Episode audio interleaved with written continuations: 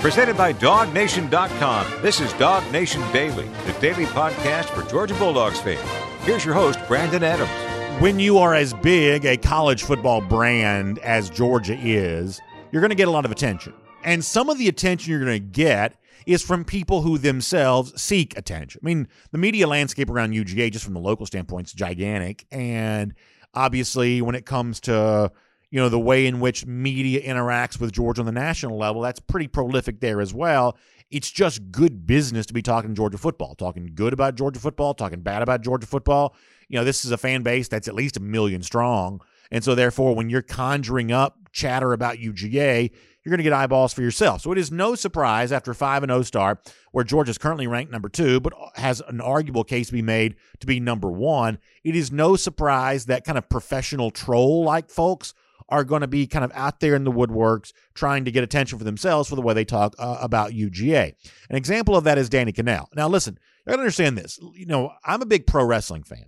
And one of the things that you understand in pro wrestling is that if you don't have a gimmick, you don't have a job. Like, you got to have a shtick you got to have a thing that you do. Otherwise, you're just another, you know, face yapping on the internet and you just kind of get lost in the shuffle. So, if you're trying to make a name for yourself in this world, whether it be in college football or whatever else, you better have some sort of gimmick. You better have some sort of shtick, some sort of thing that people can know about you. And to Kanell's credit, really the only thing I know about him at all, and I think a lot of people kind of know this well, is oh yeah, that's the SEC hater. That's the uh, now. What's funny is, do you ever listen to like the CBS podcast? He's on there sometimes like he kind of breaks kayfabe on that show, and it's just like more of a dude talking college football. But the social media, per, you know, persona, all that kind of stuff, you know, he's clearly the SEC hater. That's kind of the the thing that he's done. And so there has been this chatter about how Alabama and Georgia have separated themselves from the rest of college football. And I guess Danny, going back to the beginning of the weekend, was like, I'm not really quite so sure that's true, and kind of citing all the whatever you know he wanted to cite for that.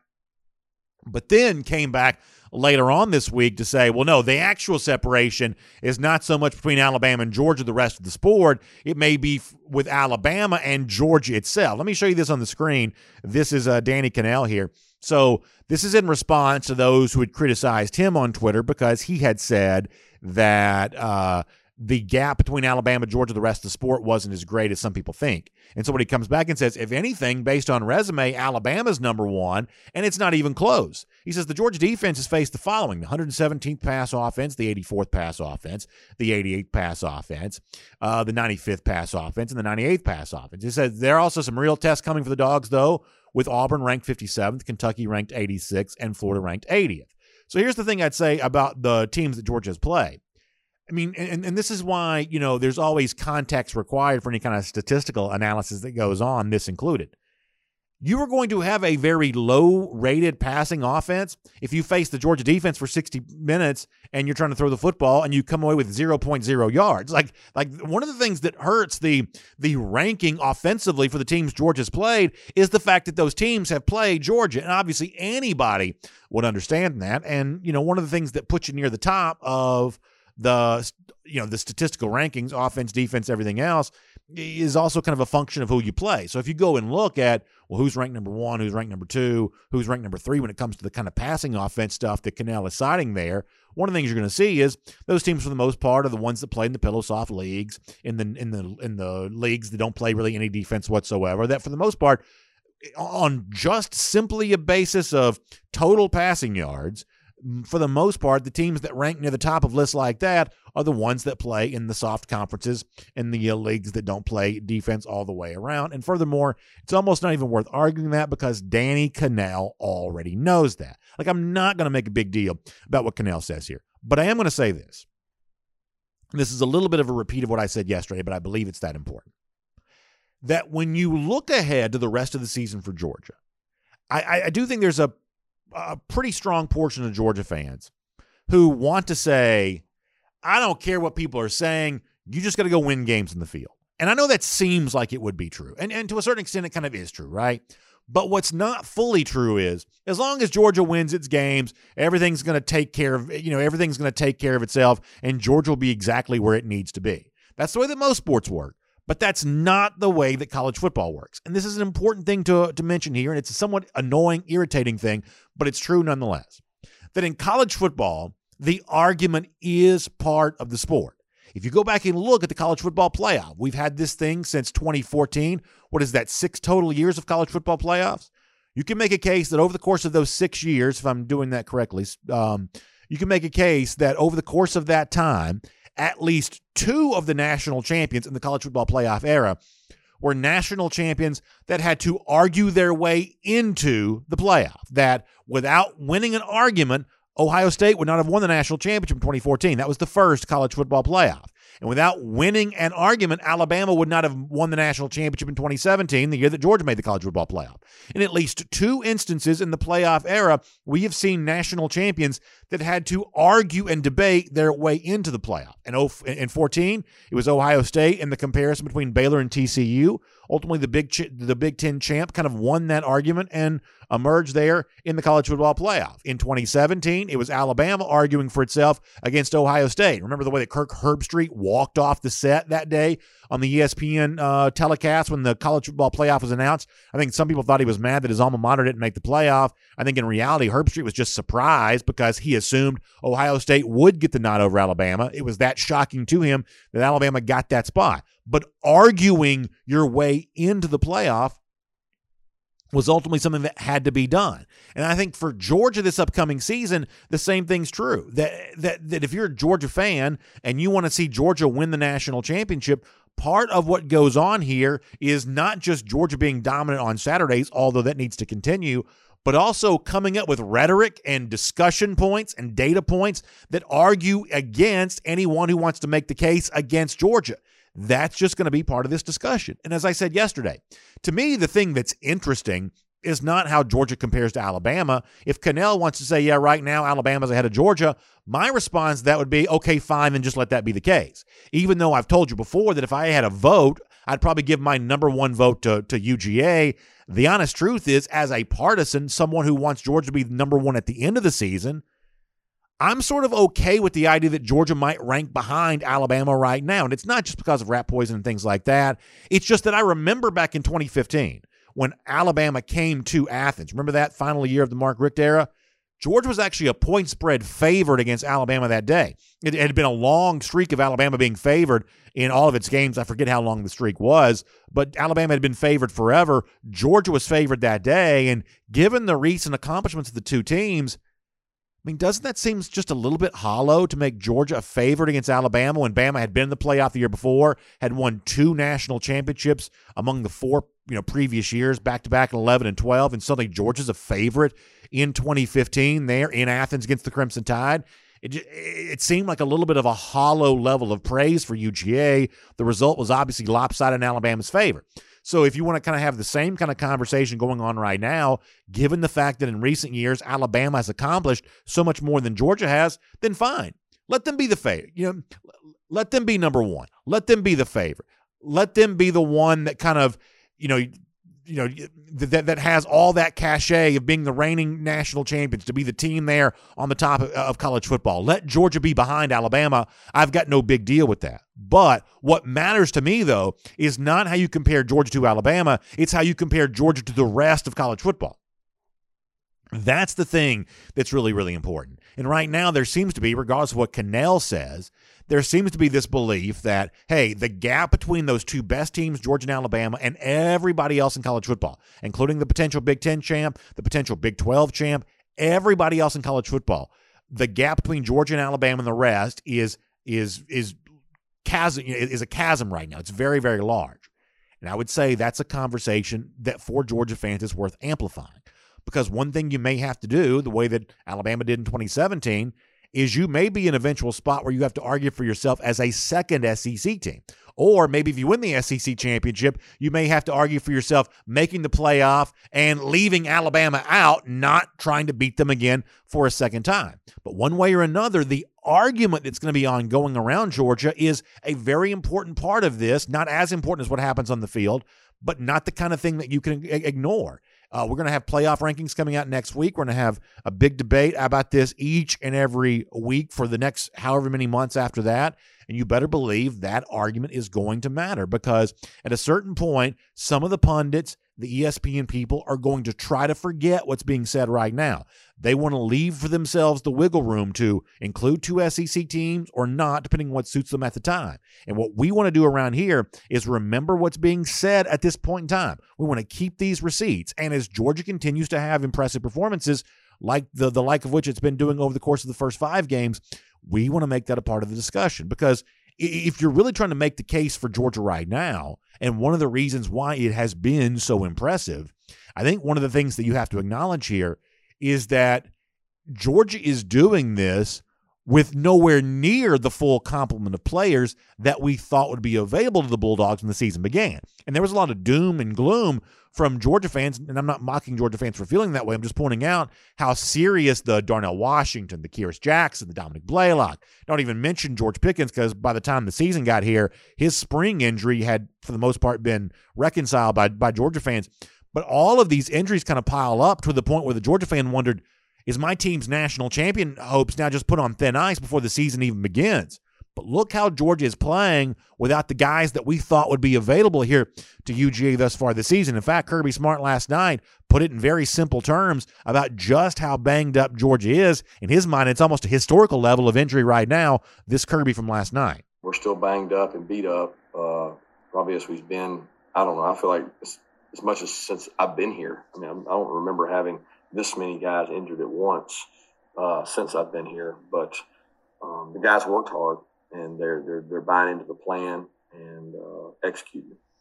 I mean, just say that out loud right now. What Kirby Smart, in so many words, just said.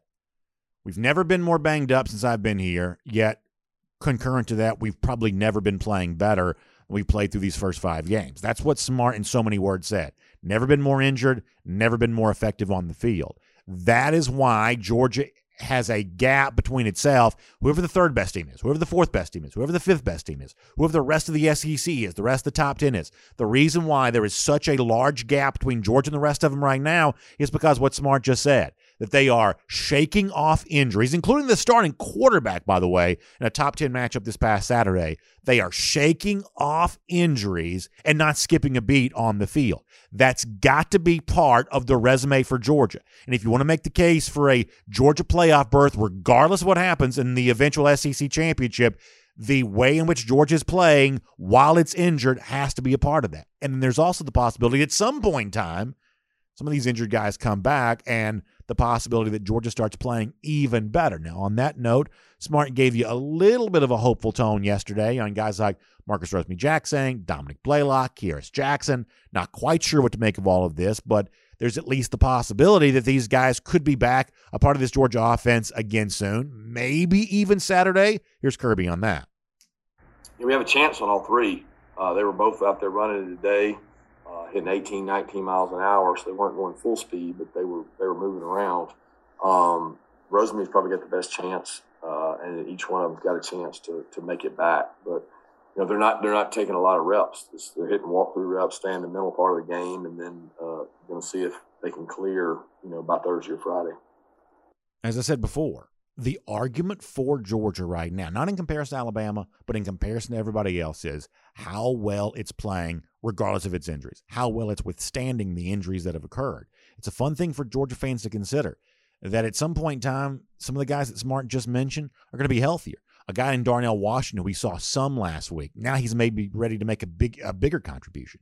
The argument's going to be the argument's going to matter. Georgia as a playoff team, Georgia as as as a clear dominant team, the likes of which no other conference in college football right now is producing. Only Alabama, uh, a team even worth making that comparison to. That argument's going to be a part of the discussion for the rest of the season. And how well Georgia is playing, despite the fact that it's more banged up than maybe it's ever been under Kirby Smart, That's going to be a big data point in that discussion. Georgia deserves credit for its 5 and 0 start. Not everybody's going to want to give it to them, but around here, we're going to make sure we keep those receipts and show people just how true it really is.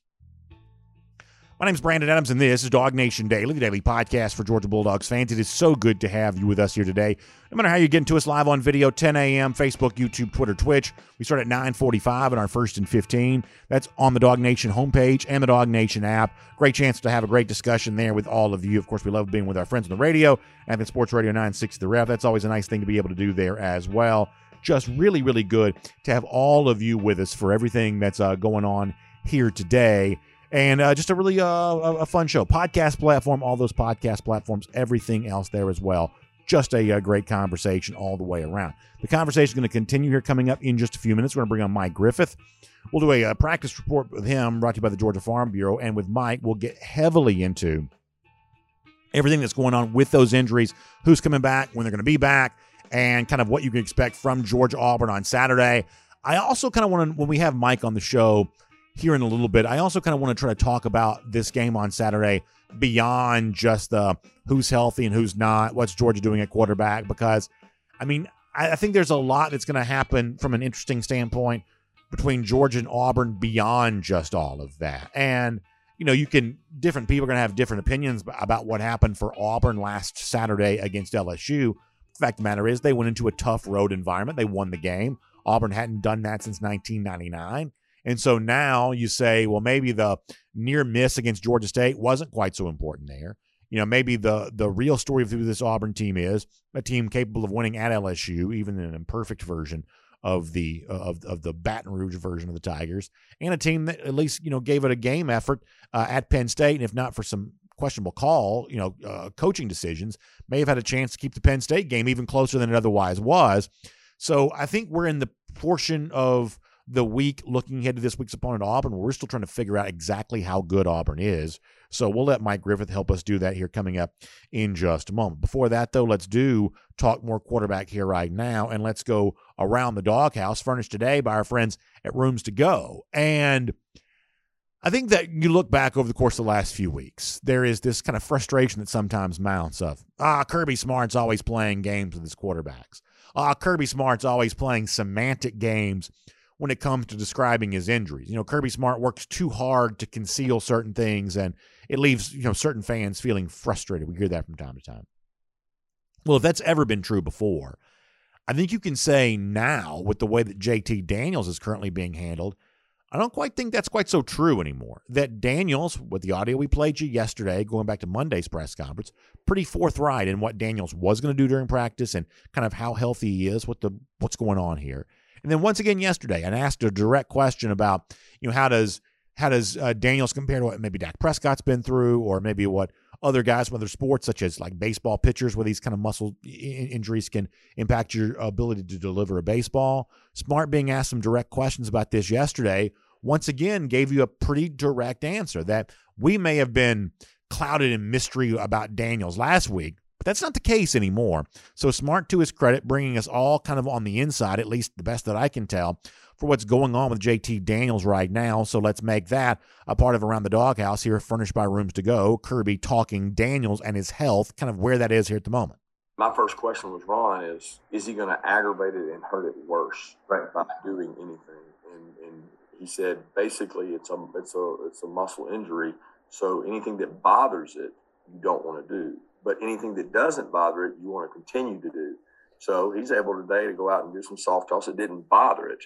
Um, and that's that's the same protocol they did with Dak. You know, it was not a complete shutdown. There's exercises he can do in our training room that are bands and throwing motions and things that are not uh, they don't hurt him, they don't bother him. Um, and as long as it doesn't bother him, then we feel like we're getting improvement, gradual improvement, uh, and that's the key. Because the last thing I want to do is push the envelope re-injure, go back. Then a constant cycle of that.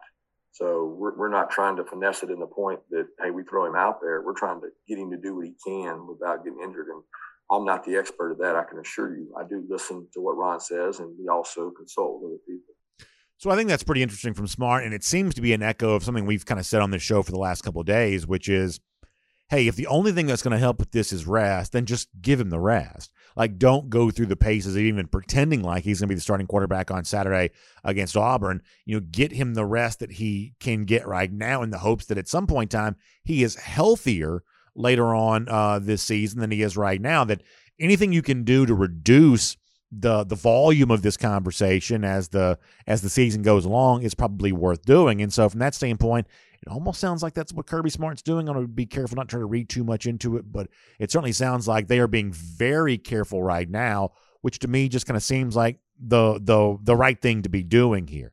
The other thing is when you think about Stetson Bennett on Saturday, presuming he is the starting quarterback, and just for the sake of conversation, we're going to presume that here for the moment. you know, just given the Auburn personnel that exists, my guess is is it's probably a little bit different kind of offensive game plan for Georgia on the road at Auburn than it was this past Saturday against Arkansas. That I think that Georgia had reason to feel good enough against Arkansas, even though I believe that Arkansas is probably a better team than Auburn. I think Auburn's defensive personnel may be better than what Arkansas brings to the table. So suddenly being as careful offensively as you were last week, maybe that doesn't work against Auburn on Saturday maybe you are asking Stetson Bennett to make some bigger throws. And so as the week goes on here, that's one of the things we'll talk more about is what happens when the when the ball is in Bennett's hand and the requirement is made for Bennett to make the kind of pressure throw that SEC quarterbacks are asked to make. He made some of those for you back in 2020. You probably don't win the Arkansas game without him. His numbers against Auburn at home last year were stellar. I thought his performance against Tennessee was really strong there as well. But one of the things that makes Bennett Bennett is, in addition to the big throws that he connects on, he has you know, made the bad throw. He has made the interception. He is one of those guys that is not afraid to put the ball in harm's way, and sometimes that leads to the turnover. So you've got to deal with that risk on the one side, but the other side of that, the potential conservative game plan, doesn't come without risk either. Because on that side of the coin, maybe you're playing more conservative, which leads to less points scored, which leads to a situation where the game is maybe closer later. All of a sudden, a Georgia mistake or an Auburn explosive play, all of a sudden now that narrows the gap even more. And suddenly you're playing for a full 60 minutes. Suddenly any other mistake is magnified that much to, to a greater degree. So, how Todd Monken handles Stetson Bennett, if Bennett truly is the starting quarterback on Saturday, is going to be crucial. And then, as Smart alluded to there a moment ago, the long range projection for Daniels is crucial there as well. The rest that he's getting right now, especially if it leads to him missing Saturday's game, which I think there's a really good chance is the case, if is the rest that he's getting now going to make him healthier for a stretch run for the dogs end of October into November? Boy, that's going to be a very important topic to continue to address as this season for Georgia progresses and as this week progresses there as well. It's around the doghouse. It's furnished today by our friends at Rooms to Go. And obviously, one of the things that makes you feel great about the place you live is when you look around, you see good looking furniture, right? It just makes you feel more comfortable, more at home, to love the way your home is furnished. And that's one of the things that Rooms to Go can do for you. I'm talking about individual pieces of furniture, but also the thing that Rooms to Go is famous for. There's a reason why their name is Rooms to Go, is they can furnish the entire room for you there as well indoor and outdoor patio furniture, living rooms, uh, bedrooms, also stuff for kids there too. A dining room, you know, really kind of whatever you need. You can get that at Rooms to Go. You can stop by and see one of their showrooms today, sit on the furniture, feel it, find out how comfortable it's going to be for you, or you can start your shopping experience online there as well. The the the word to T O rooms to go uh, .com. You can get an individual piece of furniture. You can get the entire room. It may just be an accent piece that you need. Sometimes that's like that one final thing that kind of just pulls it all together. Uh, Rooms to Go understands all of that, and they got a great variety of it all as well. So check out Rooms to Go online, Rooms to roomstogo.com. Stop by and see them in showroom today furnishing around the doghouse for you here on Dog Nation Daily. All right, we have got a lot to do. Dogs in Auburn, Deep South's oldest rivalry, a historic one. Big stakes on the line for Georgia on Saturday. A little bit of a curious opponent, given what the Tigers did last Saturday on the road at LSU. Let's figure it all out, including an update on what's happened at practice. It's a Georgia Farm Bureau practice report with Mike Griffith here today on Dog Nation Daily. Athens and across the SEC or wherever the recruiting trail may lead, here's a DogNation.com insider. All right, we'll say hello to Mike Griffith, who was really all over the uh, Daniels injury situation last week. We'll give him a lot of credit for being that way, uh, really on top of all of that. And now, Mike, we turn our page here to uh, Auburn here this upcoming week. Uh, you know, presuming sometimes can be dangerous, but I'm left to presume that Stetson Bennett is going to be the guy for Georgia on Saturday based on the things that Smart has said this week. Is that a safe presumption in your mind? Yeah, I don't know what's safe. I mean, you know, Kirby's so wishy-washy with this and so many mixed messages. Uh, Stetson Bennett tells us he knew he'd be the starter on Monday. Kirby tells us it was a game time decision. I don't know who's lying. It doesn't matter. Um, bottom line is it's fluid. And when JT feels 100%, I think they'll turn him loose. But uh, you know, he wasn't throwing the ball on Monday. I uh, didn't get a, a, a, status report from Tuesday. Well, I'm sure we'll ask Kirby about that uh, on this SEC teleconference here in about an hour. But I, I think it comes down to a game time decision. I really do. And if, if you have any doubt at all, I don't know why you play JT. Be, because let's be honest, you've got Kentucky and Florida. The next two weeks pretty much will decide the the SEC East uh, division. And Stetson is playing well enough, and you're running the ball effectively against a team that you know, has had some struggles on their offensive line. I mean, I don't know how Auburn's going to score. I, I know they've yeah. got home field, but they, they their offensive line has issues. Ba, that's not good no, for Auburn. Yeah, no, you're 100 percent right about that. Let me go back though to a couple things you said there for a moment, and I mean, you're certainly right when you say maybe mixed messages about when Bennett knew and you know what he knew. It almost sounds like a political conversation. What did you know and when did you know it? Uh, but maybe some mixed messages on that. But one of the things I said a moment ago before you joined us is for the Georgia fan who maybe doesn't really feel like he or she's been kind of invited on the inside to know the nature of some of these injuries, when you listen to how specific Smart has been about Daniels the last couple of days, boy, I mean, the best that I can tell to my ears, it sounds like Smart's being pretty forthright about exactly what Daniels is dealing with, the nature of the injury, how severe that it is. I mean, um, as far as like describing the specific injury, I mean, I would say that Smart the last couple of days has been pretty candid. Do you uh, do you agree with that? Yeah, because I don't think a lot of people know what a lat injury is. You know, I, th- I think people are just going, "Oh, you know, the guy's just a little sore," and he's like, "No, this is this is what it is. This is how it works. I mean, this is the issue, and and here's the treatment, and and here's why he's not playing more." Because I think you know something you said a few weeks ago, Brandon, and and I think you were right. I think it had, I think it started to become a distraction and and I think the way you know because it was masked or hidden, I think a lot of us didn't understand why there was a, a quarterback rotation, and, we didn't understand why you'd pull a quarterback after one quarter. You can say 35 to zero, but the reality is that JT needs work with these receivers. I mean, he's only played uh, you know four games last year, and half the passes went to George Pickens. So how much game action does he really have with this current receiving corps? And the answer is not much. I mean, JT Daniels has played nine of the 20 quarters this year. He hasn't even played half of this season. So you want to play the guy, you want to get him rolling, you want him playing well. But the luxury that you have is that you don't need him to win. I mean, that doesn't take anything away from JT. I, I think we all thought that you know we were going to see this high flying, high scoring offense, and, and we've seen glimpses of that. When JT is out there, uh, I mean, he's flying the jet, right? But but this is a it's a 30 mile flight. You don't need the jet. You can get away with the propellers. That's Bennett, and and a great defense. So is it good enough to could Stetson beat Alabama? I don't know. I don't think he has to. But I think by you want to make sure. That's why you want to make sure that JT is 100%. I like the strategy of saying, hey, let's not keep playing the guy, re-injuring it, nursing it along. Let's get the guy better and then once he's better, he's 100, and and you can beat Alabama and could win the national championship with JT Daniels couple more things on this topic. I think you're right, and this is something I've also on my own shows talked about a lot, which is that the best of JT Daniels is not just being healthy if you want to use the Alabama example, it's not just being healthy for Alabama, it's being healthy prior to that so that you're in rhythm with these guys going into that game. You may could say the same thing about Florida as well, although Florida is a weight class certainly below what Alabama is. But the best of Daniels in the biggest games is not just being healthy for that game, it's being healthy prior to that game so that you're working with these guys. And I think that also includes practice there too. Mike, one of the things that I pulled out yesterday and we talked about in our show was that when Smart talked about Tyke Smith, I believe going back to Monday, he said, Hey, you know, if you're not going to practice, you're not going to play. And what I said on the show was, I don't believe that's a punitive statement. I don't believe that's, oh, you didn't practice, so therefore we're going to punish you by not letting you play the game on Saturday. I believe that's just a matter of fact statement of a good player is rendered less effective if he's not able to practice in the game plan against the elite competition on the other side of the field. Um, a good player is rendered ineffective if he's not able to practice. So when it comes to what JT Daniels is able to do, I'm assuming that what Smart said about Tyke Smith is probably also true about JT Daniels there as well. That you know when you think about these early week practices, we've already always heard about Bloody Tuesday and how important these Tuesday practices are.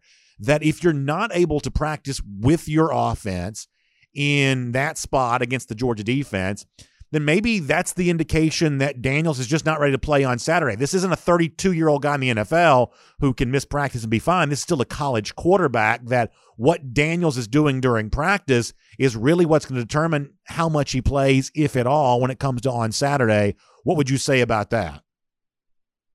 Yeah, I, I think there's validity to that to an extent. Um, I, I think he's special, Brandon, and, and I've said it you know, I, I think that uh, from a cerebral standpoint, I, I think we're talking about a, you know, a one percent of the one percent here when it comes to collegiate quarterbacks and the cerebral nature of JT Daniels. I mean, he's he's he's on he's on a level with Peyton Manning when it comes to his, his understanding of the game. Now, I'm he's not, you know, I'm not saying he's going to be a five-time NFL MVP. I don't even know if he's going to be starting quarterback in the NFL. I have questions about his size a little bit, but uh, his arm is is fantastic. He's got great arm talent. He makes all the throws.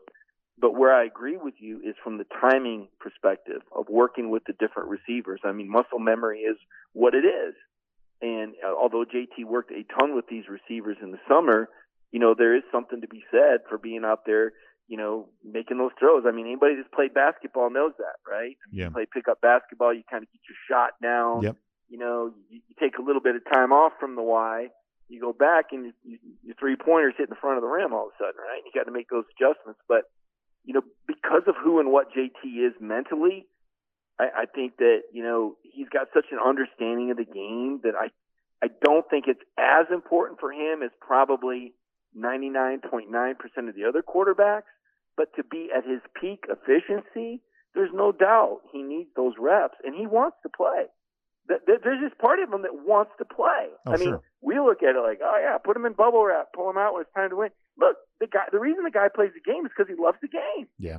It's like you, Brandon. We could try to give you a week off. That's right. You're going to find a microphone somewhere to talk to. No, that's right. Because you do what you love. It's a passion, and and so it hurts JT not to be able to throw those passes and and be in the moment. I mean, how many of these players in the NFL we see they they retire? They don't know what to do with themselves. Why does Nick Saban not retire? Because he doesn't know what to do. So so the point is, is JT wants to be on the field. You know, he, he does, you know, he wants to be quarterback in this team. He wants to be leading. He wants to be carving a legacy. I mean, you know, right now, he, like I said, he hasn't even played half the games. He's That's right. got the number four QB rating in the country, but you don't know it because he doesn't qualify. He's not going to get any award. Not that that's why he plays the game, but, you know, let's face it, competitors like to compete. So the hard part of this for JT is not being able to be out there, but he has to do what's best for the team. And if the team says, look, you may be 95%, but we really need you to be 100 because we can't afford for you to re-injure this. Couple because quick, this is the year. yeah. I Couple. mean, it's happening. Make your reservations in Indianapolis. well, along. Georgia's The, playing in the national title game. sorry for cutting you off, but along those lines, so that this season has the potential of being ten more games for Georgia.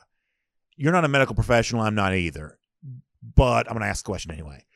Do you think there's a chance that we're no longer talking about this if Georgia plays 10 more games, that whether it's late November or in December, is there a chance this can be overcome? Or do you get the sense that muscular stuff for Daniels, whether it be lat, whether it be oblique, whether it be whatever, that a muscular type injury is the kind of thing that's just going to linger for him for the rest of the season? I think he'll be over it. I really do. I think once it's behind him, it's behind him, and I think that's why they're treating it this way. So you think a couple of weeks here can make? Once again, I mean, like I'm just not smart enough to know. You think a couple of weeks here then could make the difference, and lo and behold, it's just not a storyline by whatever date you want to look to on the calendar. As I said before, Georgia could play ten more games this year. You think by the time you get late in the season, maybe no one's no, no one's given reason to talk about this anymore. Then Yeah, I absolutely think Okay. that. I mean, I don't hear anybody talking about Dak Prescott anymore. Okay, yeah, that's that's that's good to know. One more thing on quarterback. Look, I thought Stetson Bennett last year did some nice things for Jordan. In fact, I, I- defended Bennett a lot against a, a, a lot of criticism, and I think that, that that when you think about what he can do on Saturday, some of the things he did a year ago kind of come to mind here. But here's also the thing, Mike, and I know you know this. Like Bennett, his personality on the field is just different than what I think a lot of people assume that it probably would be. When they hear the story of a guy who's overcome the odds to even be in this spot, I think they assume that must mean he's game manager. That must mean he's careful with the football, coach on the field. That must be why Kirby Smart likes him because he know he's not going to make mistakes. But the truth is, Bennett sees himself as Baker Mayfield. He sees himself as you know Kyler Murray. He sees himself as like swashbuckling quarterback who's going to go out there and you know put the team on his back. And by the way, you get the good from that when he does make a big throw, and he's made some. But you also get the other part of that. You know, the thing that makes Bennett Bennett, which is a backup and not the not the true starter that JT Daniels is, is Stetson's not super careful with the football sometimes. And so how Todd Monken handles Bennett on Saturday because I don't think you can be as conservative against Auburn and win comfortably as you were able to be against Arkansas this past week for a multitude of reasons. I think you're going to have to ask Bennett to make some bigger throws if he starts this game on Saturday and if he's the guy that plays. I think you're going to have to ask him to make some bigger throws. And that brings all kinds of drama with it because, you know, let's face it, we've seen a little bit of both when it comes to Stetson and his time at Georgia. I, I think that I think some of your points are fair, uh, and and you're right. I was one of the critics last year. I, I thought he was a lousy quarterback by SEC standards. This year, he's he's improved. His release is quicker. He's got more arc on his deep ball. He's got a much better understanding. I think he's got better timing, and yet I think what you're saying is true. You know, I, I think he's pretty human with football. Now he still has a, a pass efficiency rating that would rank number two in the NCAA, if he had enough attempts. You know, thank you UAB and your your trashy low budget game plan. But I, I think you're right. I mean, you know, if, if Stetson gets pressed, it, but but the the thing of it is, is, and this is so true, the weapons that he has around him. I mean, now that Darnell Washington is back, now that Ladd McConkey has emerged, now that uh, you know Brock Bowers is, is being Brock Bowers. I, I still think the running back rotation is lacking, although I've been really impressed with James Cook of late. Uh, Zamir had a nice run as well. He still, still no home run runs of over 24 yards, right? Still don't like that. But they're still one of the most efficient offenses in the country. You know, the offensive line, I, I guess what I'm saying, Brandon, is I think he can get away with being a game manager. And, and to your point, I, you know, I do think he, he has made some, some throws downfield. I think Kirk Herbstreit referenced that, that sometimes Stetson can, can force some things he certain you know not many do have the the field vision that that JT has, but um, I, I know where you're going with this. I I just think that George is too good around him. You know, I, mm-hmm. I I think you need a quarterback. I think you need a trigger to win a national title. But but this Georgia team, and and part of it is it's not even that George is that good. I've been throwing this theory out there. I think the rest of the SEC in college football just looks down. It just doesn't look as good. I mean, there's just not another team out there. You go, oh wow, those guys look dangerous. Yeah. I mean, it's like all the great quarterbacks moved on, and it, and it's just this wasteland. It's like Ohio State, what? You know, Oregon, yeah. You know, even Alabama looks susceptible all of a sudden. You know, and nobody else in the SEC really. I don't even think can anybody else even stay within two touchdowns of Georgia. I don't think so. Yeah. Because they're so good defensively, and offensively, they've they've got all these, you know, you know toys around the quarterback, and Monken does such a good job. So I just can't stir up any drama or concern for this game. I just can't. I don't even think it's going to be close. Well, I want to talk to you more about the game here in a moment. Let me remind folks it's our Georgia Farm Bureau practice report with Mike Griffith here on Dog Nation Daily here today. And of course, one of the things that Georgia Farm Bureau knows is how important dependable vehicles are to the people that are listening to us, watching us right now, because they're trying to get to work. They got things to do. And when you think about dependable vehicles, you also want to think about a dependable auto insurance provider there as well. Someone who keeps its promises to you. And that's what Georgia Farm Bureau has been doing for Georgians since 1959. It's uh, dependable service. I'm talking about friendly claims agents. A lot, of, a lot of this is kind of locally based. Uh, a lot of folks who can kind of walk you through the entire auto insurance process, make sure you're well taken care of. If something happens to the vehicle that you depend on, that's why we love recommending Georgia Farm Bureau here uh, on Nation Daily with Mike Griffith each and every week. You can find out more at gfbinsurance.com. That's gfbinsurance.com. Uh, you can find out more about that uh, and find out how Georgia Farm Bureau has been keeping its promises to its members for decades and decades and many more decades to come.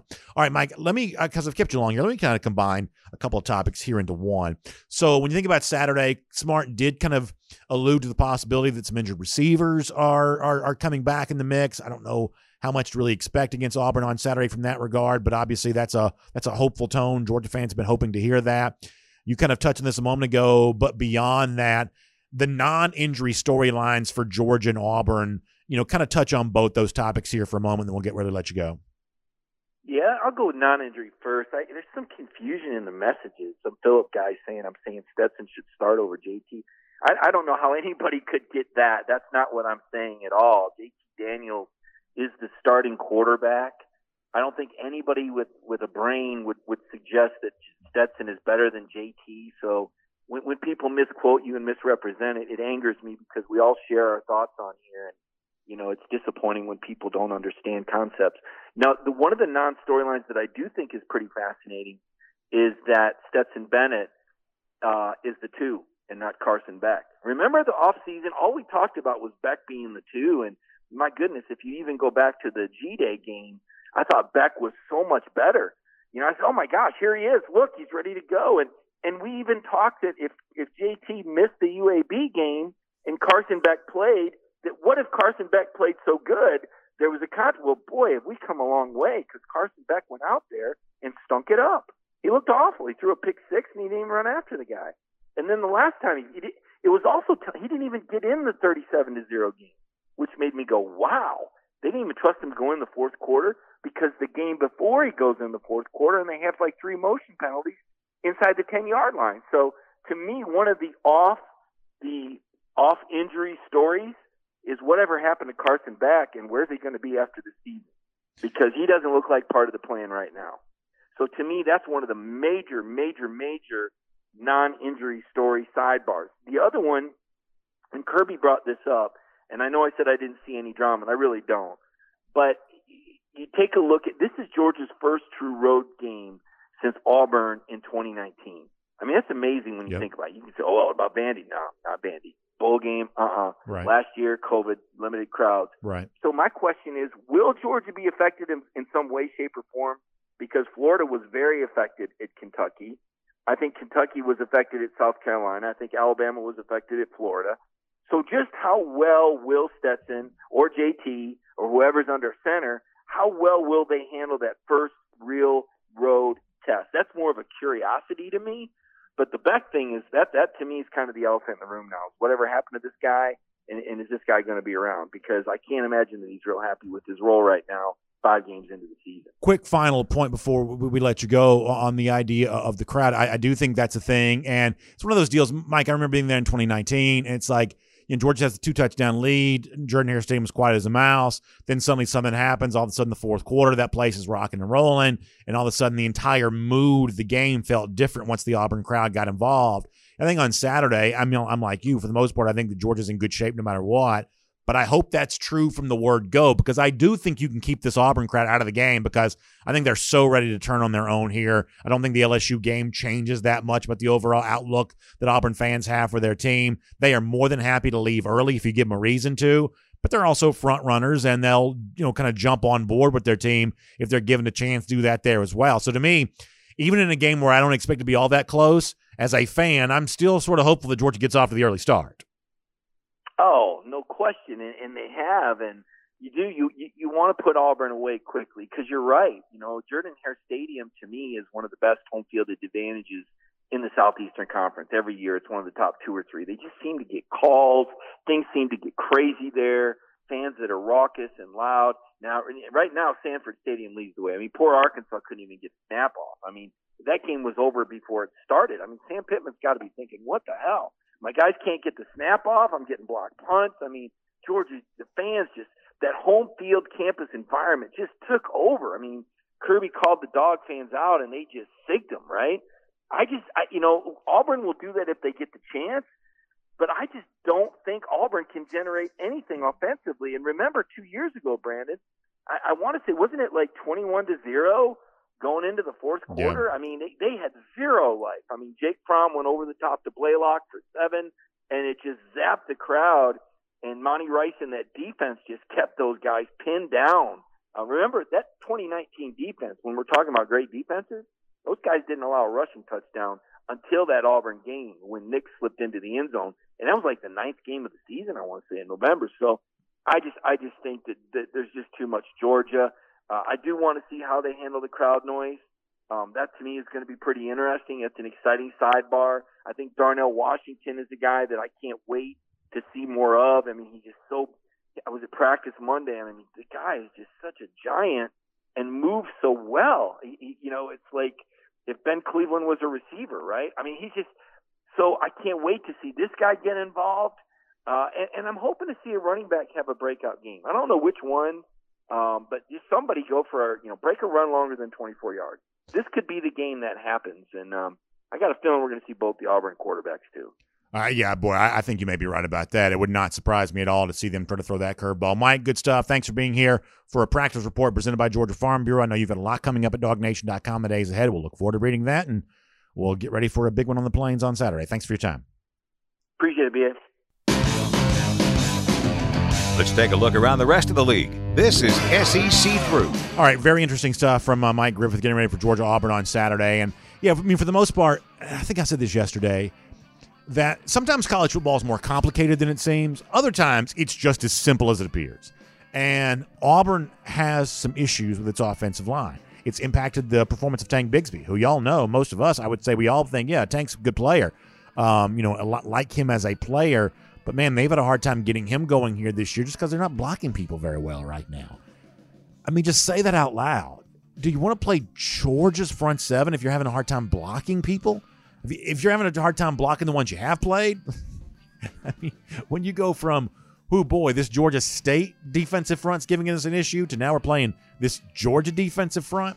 I mean, sometimes college football really is just that simple. So overall, I don't expect this game to be very close, but I'm also one of these guys that I've always got to have the thing in my mind that makes the game closer than it needs to be, right? I've always got to have that doom and gloom scenario at least handy just to kind of keep me comfortable to make sure I've at least considered it. It's dumb, it's superstitious, but you at least have to make sure you've given voice to the thing that could go wrong. And for me, that is, you know, does Auburn get a big play, right? Because, you know, frankly, uh, there, there's some, there's a certain thing about big plays that can just be luck, right? You max protect, you get a guy, you heave it, he catches it. Sort of like, you know, the guy that closes his eyes and swings for the fences every now and then you are going to make contact.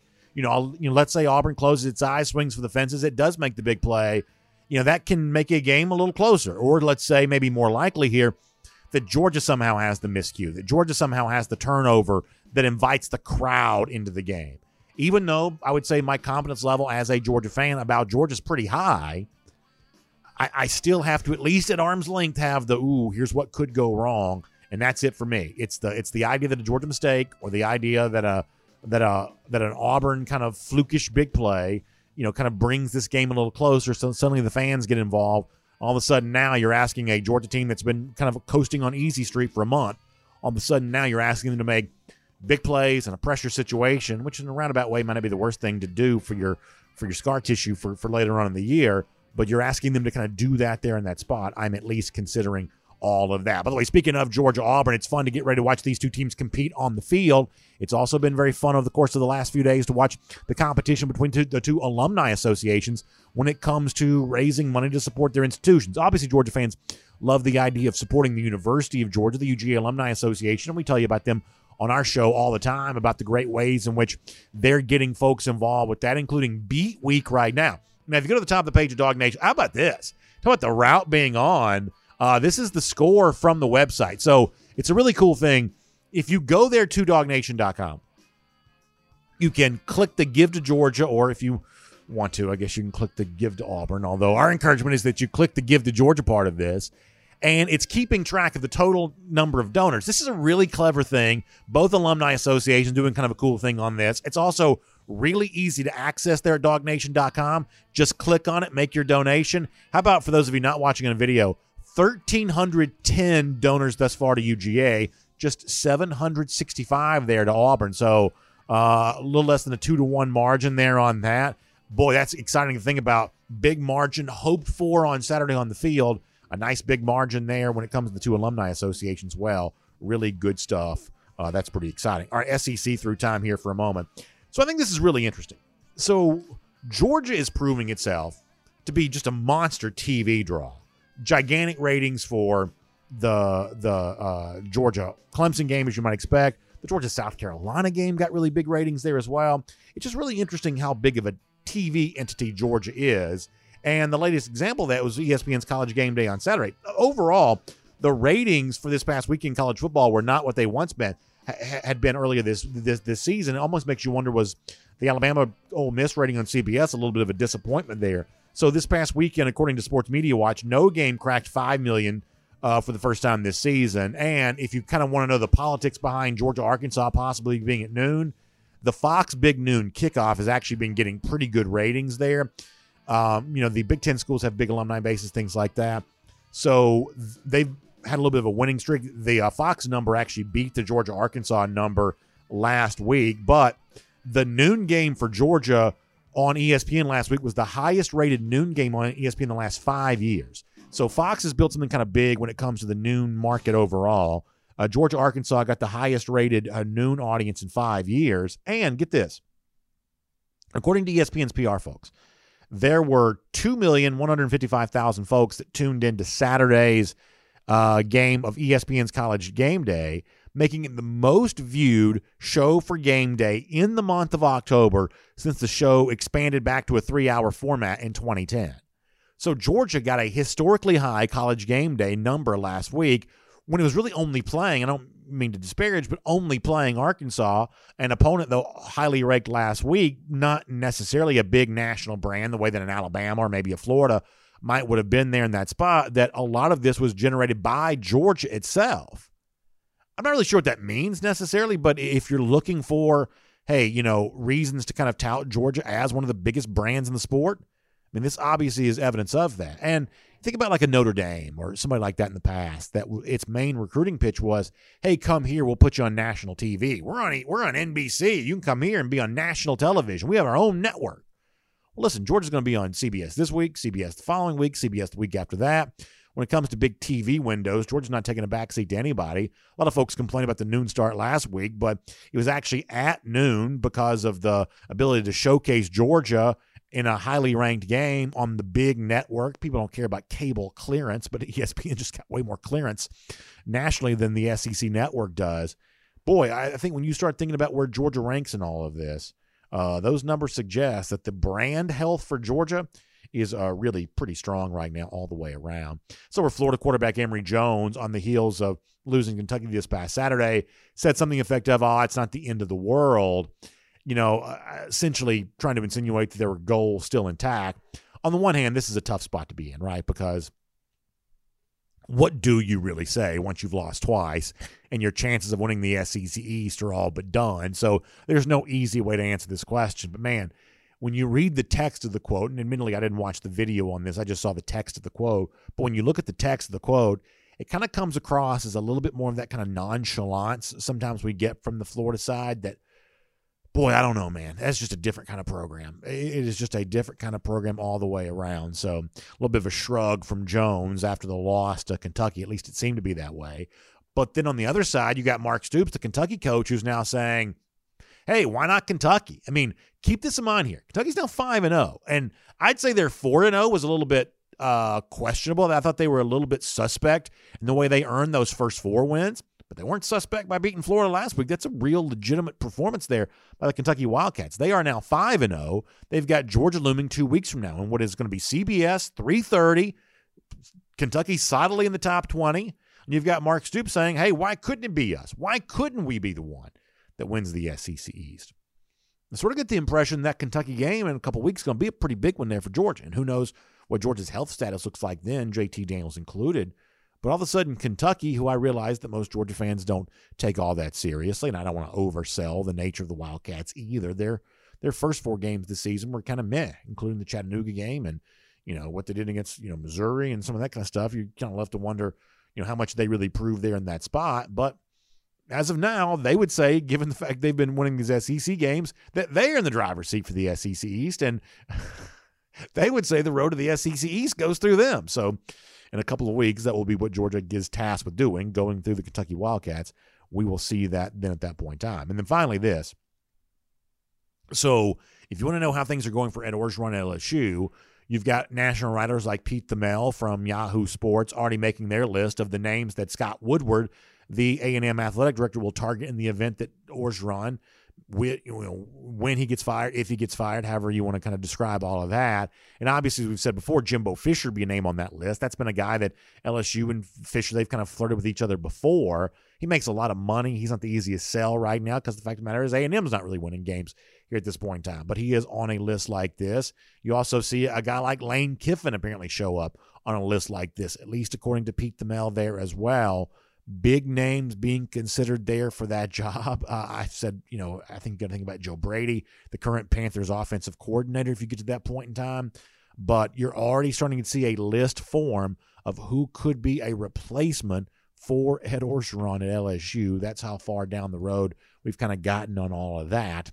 And for now, we'll make that your SEC through. And uh, here on Dog Nation Daily, I also want to give a shout out to my friends at the Finnish Long Drink. You know, it looks like a beer because it comes in a can, but it's not a beer. It's a ready to drink cocktail. What that means is, for those of you that enjoy the great flavor that a mixed drink provides, maybe kind of a citrus flavor with kind of a hard liquor kick, a gin kick, that's what the Finnish long drink can be. But you don't have to spend much time mixing and stirring, and you know, you don't have to be a professional mixologist to uh, create this. You can just simply pop the top. You can drink it out of the can. You can pour it into a glass and drink it over ice like a cocktail. You can really do with it whatever you want. There are four different varieties. My wife loves the cranberry. A lot of you do there as well. Some of you I also hear about the long drink strong, which is eight and a half percent alcohol by volume, comes in the black can. I kind of like the long drink traditional. Just kind of a nice grapefruit flavor that kind of goes well for me, especially when you're outside this time of year. Beautiful beautiful weather, although it's pouring down rain the last couple of days. But uh, generally speaking, uh, nice weather this time of year. Fun to be outside, enjoying yourself, some Finnish long drink. Somebody told me on Twitter the other day they thought I had been saying the Finnish lawn drink, A L W N. I told him, well, it does taste good when I'm out in my yard, but it's not the lawn drink. It's the long drink, L O N G. I guess that's a sign that I need to enunciate a little bit more. Uh, the Finnish long drink uh, is uh, really, really good stuff. Coming from Finland from the 1950s, originated right there in Helsinki, been in America now for a little while, also now in Georgia or wherever you are. TheLongDrink.com to find out more about that. TheLongDrink.com, and you can get yourself some Finnish long drink today. All right, I thought this was funny. So we'll turn our attention now to the Deep South's oldest rivalry for our Golden Shoe today. And obviously, Bo Nix has reemerged as the Auburn starting quarterback after the kind of magic show act he put on at LSU last week. Well, somebody sent me a video of a very simple way of kind of describing what may happen to Bo Nix on Saturday. Can we show the video here? I think it's pretty funny. This is kind of like one of those kung fu deals where the guy's just like kicking the one guy between the legs over and over again. And what uh, Brad says is, uh, this is Turtle0414 on Twitter. This is how Bo Nix going to feel after Saturday, just getting kicked over and over again. That's a very strange video. I don't quite understand that video, but uh, it is pretty funny to think uh, that could be what it's going to feel like to be Bo Nix on Saturday. Pretty good stuff. All right. Uh, Gator Hater countdown. That game looms here in a couple weeks there as well. Another big rivalry game for the Dogs. That is what is it? Twenty? How many days? Twenty-four days from now. Dogs get some revenge against Florida. You better believe we take that seriously. We'll see you tomorrow on Dog Nation Daily. And on the podcast, now for the RS Andrews podcast cool down. We'll take some of your comments, whether you comment Twitter at Dog Nation Daily or in the comment section at dawgnation.com. Got a lot yesterday on what the Auburn reporter Philip Marshall had said about his concern that Auburn might have the score run up on them by Georgia. Let me start with uh, Lauren What You Got, who says, I said something similar on the forum thread about Auburn score predictions. UGA could have really run up the score on Arkansas. And the more I think about it, this may be one of the reasons why we ran the ball versus having explosive plays. As a fan who attended his first game at Sanford Stadium, I wanted to see some big plays, but I left happy nonetheless. As I said in my forum post, Auburn will receive no such mercy. I was reluctant to predict a shutout of the Hogs, but our defense proved up to the task, and I think Nakobe, Channing, and Nolan are licking their chops to get after Bo Nix. I hadn't forgotten about all. Uh, I hadn't forgotten all about Tyler Fromm being the tight end for Auburn as much as I like Jake, I hope we can shut Tyler down. I hope our offense embarrasses Pappoe and our defense shows what a real defense is all about. And I think the Tank Bigsby's body is dreading the beating it's going to get, he says. No matter how much uh, we score and shut them down, it won't be enough payback for Malzahn's dog crap comment. I want Auburn to be playing, uh, paying for that for years. Oh, and Jordan Davis going to help those uh, Barners learn to correctly pronounce the name of their stadium. That's actually pretty funny. I didn't even think about that. Uh, you know, the, the Jordan Hare Stadium named for their former coach Shug Jordan. Uh, but obviously it's spelled J O R D A N, Jordan Davis, with the correct pronunciation. That's pretty good from Lauren. What you got? And I think the issue here is is that over the years, and I tried to highlight some of this yesterday, over the years we've been given plenty of reason to believe that Kirby Smart does feel differently about, you know, historic rivals like Auburn more so than just average run of the mill SEC teams. Not even the ones that have a good friend as head coach, but but just the general SEC team. Kirby, as a Georgia alumnus, knows who his rivals are. And I do think that probably matters. Smart's the man writes in to say Auburn doesn't need to worry about Kirby running the score up. When has a Kirby team ever uh, run any score up? No, Kirby wants to run the score down. Kirby wants to take the will to fight out of the opposing offense Kirby wants to destroy your offense, and he's uh, defense to do it. I mean, I, I think that if beating a top 10 team last week in Arkansas 37 to nothing, like if that doesn't satisfy your taste for blood, and I'm not being funny, I'm being serious. Like if that leaves you underwhelmed, then I think I think you got to recalibrate your expectations. You know, for most teams, that's a level of dominant performance that's that's unlike anything they could ever hope to be able to do. And I think that's what Georgia did last week. I'm also of the belief of this. Like a lot of people kind of talk about, well, you know, Kirby doesn't, you know, keep the foot on the gas late in the game. But if you look at like how most blowouts really happen, and this is not what a prediction for the Georgia Auburn game. This is just a discussion about blowouts in general. Most blowouts don't happen. Think about Alabama, some of the teams that they've just laid waste to the last couple of years. It's not because Alabama's scoring 50 points in the fourth quarter to get those games where they are. It's because you do so much early that that you're overwhelming your opponent early in the game.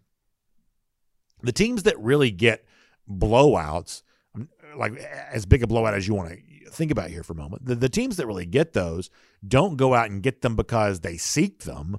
They go out and get them because they're so good they can't be avoided. And and that's really how blowouts occur. And when you see Georgia 60 whatever to nothing against Vanderbilt or 56 to whatever against UAB or you know whatever you want to get to here, you know, the blowouts that Georgia has gotten in the month of September came not because Georgia tried to go out and get them, but because they were so good that a blowout was just an unavoidable byproduct of the game.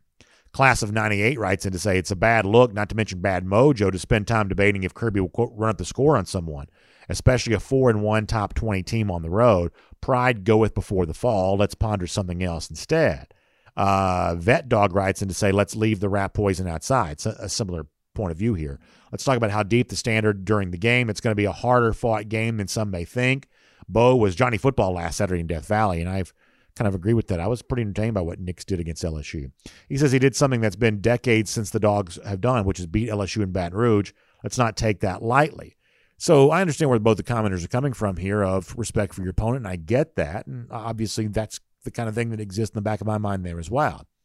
But if you're Georgia and you're trying to keep pace with Alabama, if you're trying to keep the gap between you and everybody else in the country the size that it is right now, and I think you should be trying to do that, then I do think you seek more than just a win. Now, Kirby Smart can't come out and say that, but you know, while you're playing a rival and a top 20 team on the road, that's all true. But if Georgia wins the game 20 to 17, it's going to be a little bit of a disappointment.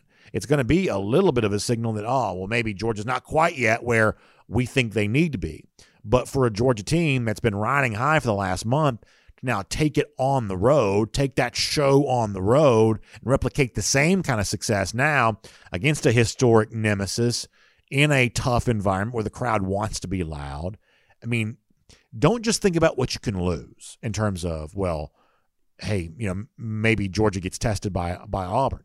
Also think about what you have a chance to gain. Think about what you have a chance to gain, what you can prove by winning in dominant fashion. That's the kind of thing that I think you should also have in your mind. And if it doesn't occur, yes, be disappointed. And Auburn fans will uh, obviously love the idea of being overlooked by UGA and taken lightly, and that clearly gives them fodder to say whatever if the game goes in, in another direction. But that being said, I mean, that's just the nature of the SEC. That this is not just about what Georgia needs to try to avoid going to Auburn, it's also about seeking what it can gain, which is sending a clear message, as we said on today's show, that it is heads and shoulders above anybody else in college football. Dominant road win goes a long way towards proving that, especially if you do it with your backup quarterback. But good comments today as part of our RS Andrews podcast cool down. Y'all make sure you check out RS Andrews online at rsandrews.com. Air conditioning, heating, plumbing, and electric needs. They'll take good care of you. They'll show up on time and they'll do the work that's promised for the price that's promised. Find RS Andrews online today. And don't forget to check out RS Andrews on Friday as a part of Go with the Flow with our buddy Dari Payro here on the DawgNation video channel as we make our picks for the big games of the week. We will do that then. And we'll see you back here tomorrow for more DawgNation Daily. Look forward to talking to you then, everybody.